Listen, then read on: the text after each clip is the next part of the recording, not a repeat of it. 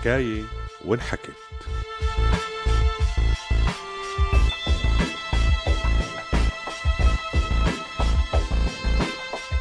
برنامج بيحكي قصص سورية.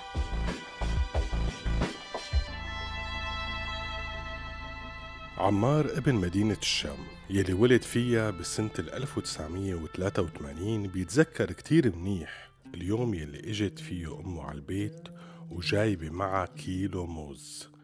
كان هذا الحدث التاريخي بأواخر التسعينات وما ممكن ينساه خاصة وقت بيتذكر شكل الهونداي اللي مارقة بالطريق ومحملة بالموز والشوفير عم بصيح ويقول اتشرشحت يا غالي والله وانزليت يا موز أرخص من الفجل صار الموز.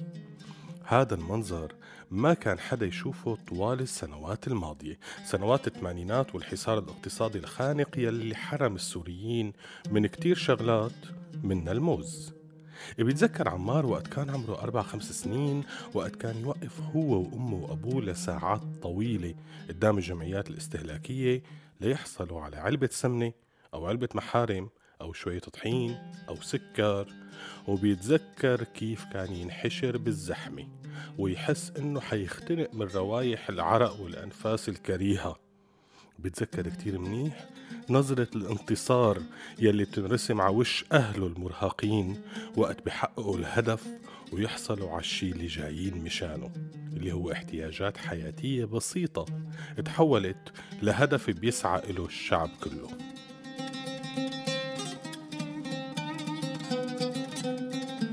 أغلب البيوت السورية كانت بتتشابه بهالتفاصيل وغيرها من تفاصيل الحياة الفرش الحرامات الكاسات الفناجين ملاعق الأكل الصحون علب الكبريت علب المحارم وغيرهم وغيراتهم. كلياتهم كان مصدر واحد. المؤسسة الاستهلاكية العامة المدعومة من الحكومة ويلي عبوابها اتعلم الشعب معنى الصبر. أما بالنسبة للأمور المفقودة أو يلي بتروح على المؤسسة الاستهلاكية وبتوقف بالدور الطويل وبعدين ما بتحصل عليها. فكمان كانت بتتشابه. البندورة بكتير من الأوقات رغم أنها زراعة محلية وليست مستوردة. الليمون معظم الوقت والموز. الموز؟ لا لا لا لا لا, لا. الموز هذا ما كان مفقود هذا كان حلم. حلم لمعظم السوريين من الطبقة الوسطى والفقيرة. وجزء من الطبقة الغنية. المحظوظين بس هن اللي كانوا بيقدروا ياكلوا موز مرتين بالسنة لك أو حتى مرة. الموز ما كان متوفر بالمؤسسة الاستهلاكية أبدا. الطريق الوحيد للحصول عليه هو الديلر الخاص بالموز المهرب يلي بيجيبه من لبنان وبيخبيه مع كاس المحارم جوا بيته وبيطالع منهم حسب الطلب. وطبعا السعر كان خرافي. يعني مثلا رواتب الموظفين بهديك الأيام كانت حوالي 2000 أو 3000 ليرة بالماكسيموم ليعيش فيهم هو وعيلته الشهر كله. كيلو الموز بأرخص حالاته وصل لل 150 ليرة يعني مصروف يومين أو ثلاثة للعيلة. حق الكيلو يلي ممكن ما يكفي كل أفراد العيلة. وحيد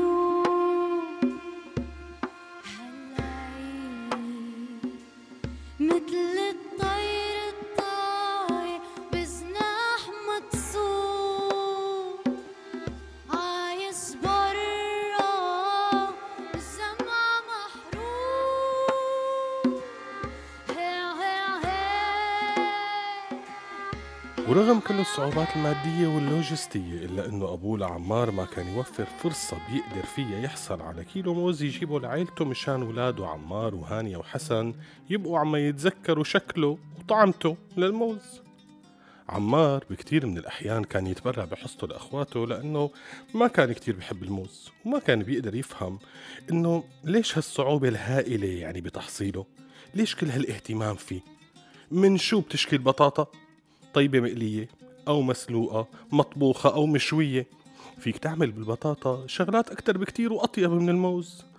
الموز اللي كانت العيلة وقت تحصل عليه لازم تاكله بالسر وما تحكي قدام أي حدا إنها أكلته ولا حدا يشوفها مثل ما صار لما وقف حسن مرة على البلكون وقشر موزة وأكلها قامت شافته جارتهم أم صبحي. فورا لبست تيابها وجابت ولادها الأربعة وإجت تشرب فنجان قهوة عند أم عمار وتركوا الولاد يلعبوا. فجأة اختفوا الولاد الأربعة وما عاد حدا سمع لهم حس. ليكتشفوا إنه هن بالمطبخ قضوا على الموز الموجود كله.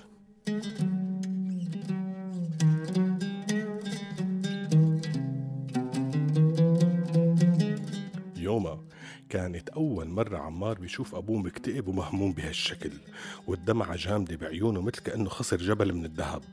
يمكن من هذا اليوم بلشت علاقة عمار بالموز تنتزع ليش ليكون في كل هالهم والغم المرتبط فيه وصعوبة الحصول عليه؟ شو يلي بيميزه عن الفواكه التانية؟ ليش ليصير اسمه فاكهة الجنة؟ إيه؟ فاكهة الجنة هيك مرة سمع أمه والجارات عم يحكوا إنه الموز من فواكه الجنة اللي موعودين فيها المؤمنين. وقت احتدم النقاش بين الجارات إنه هالحكي صح ولا لا؟ شو الدليل المسند من القرآن أو السنة يلي بيذكر وجود الموز بالجنة؟ فكان رد الأم إنه أكيد الجنة بدون موز حتكون ناقصة.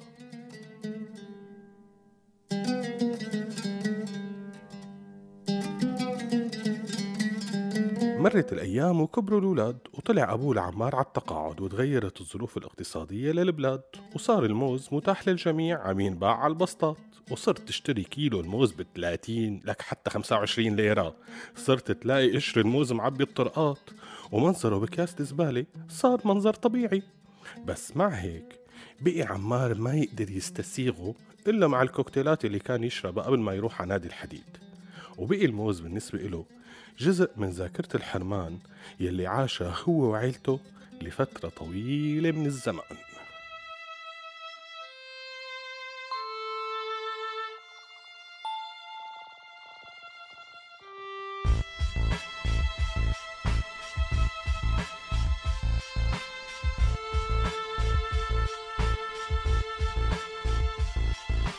هذا البرنامج بالتعاون بين راديو سوريالي وموقع سوريا. حكاية ما انحكت.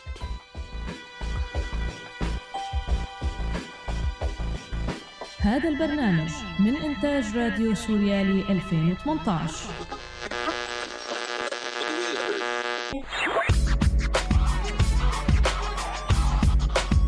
عم تسمعوا راديو سوريالي.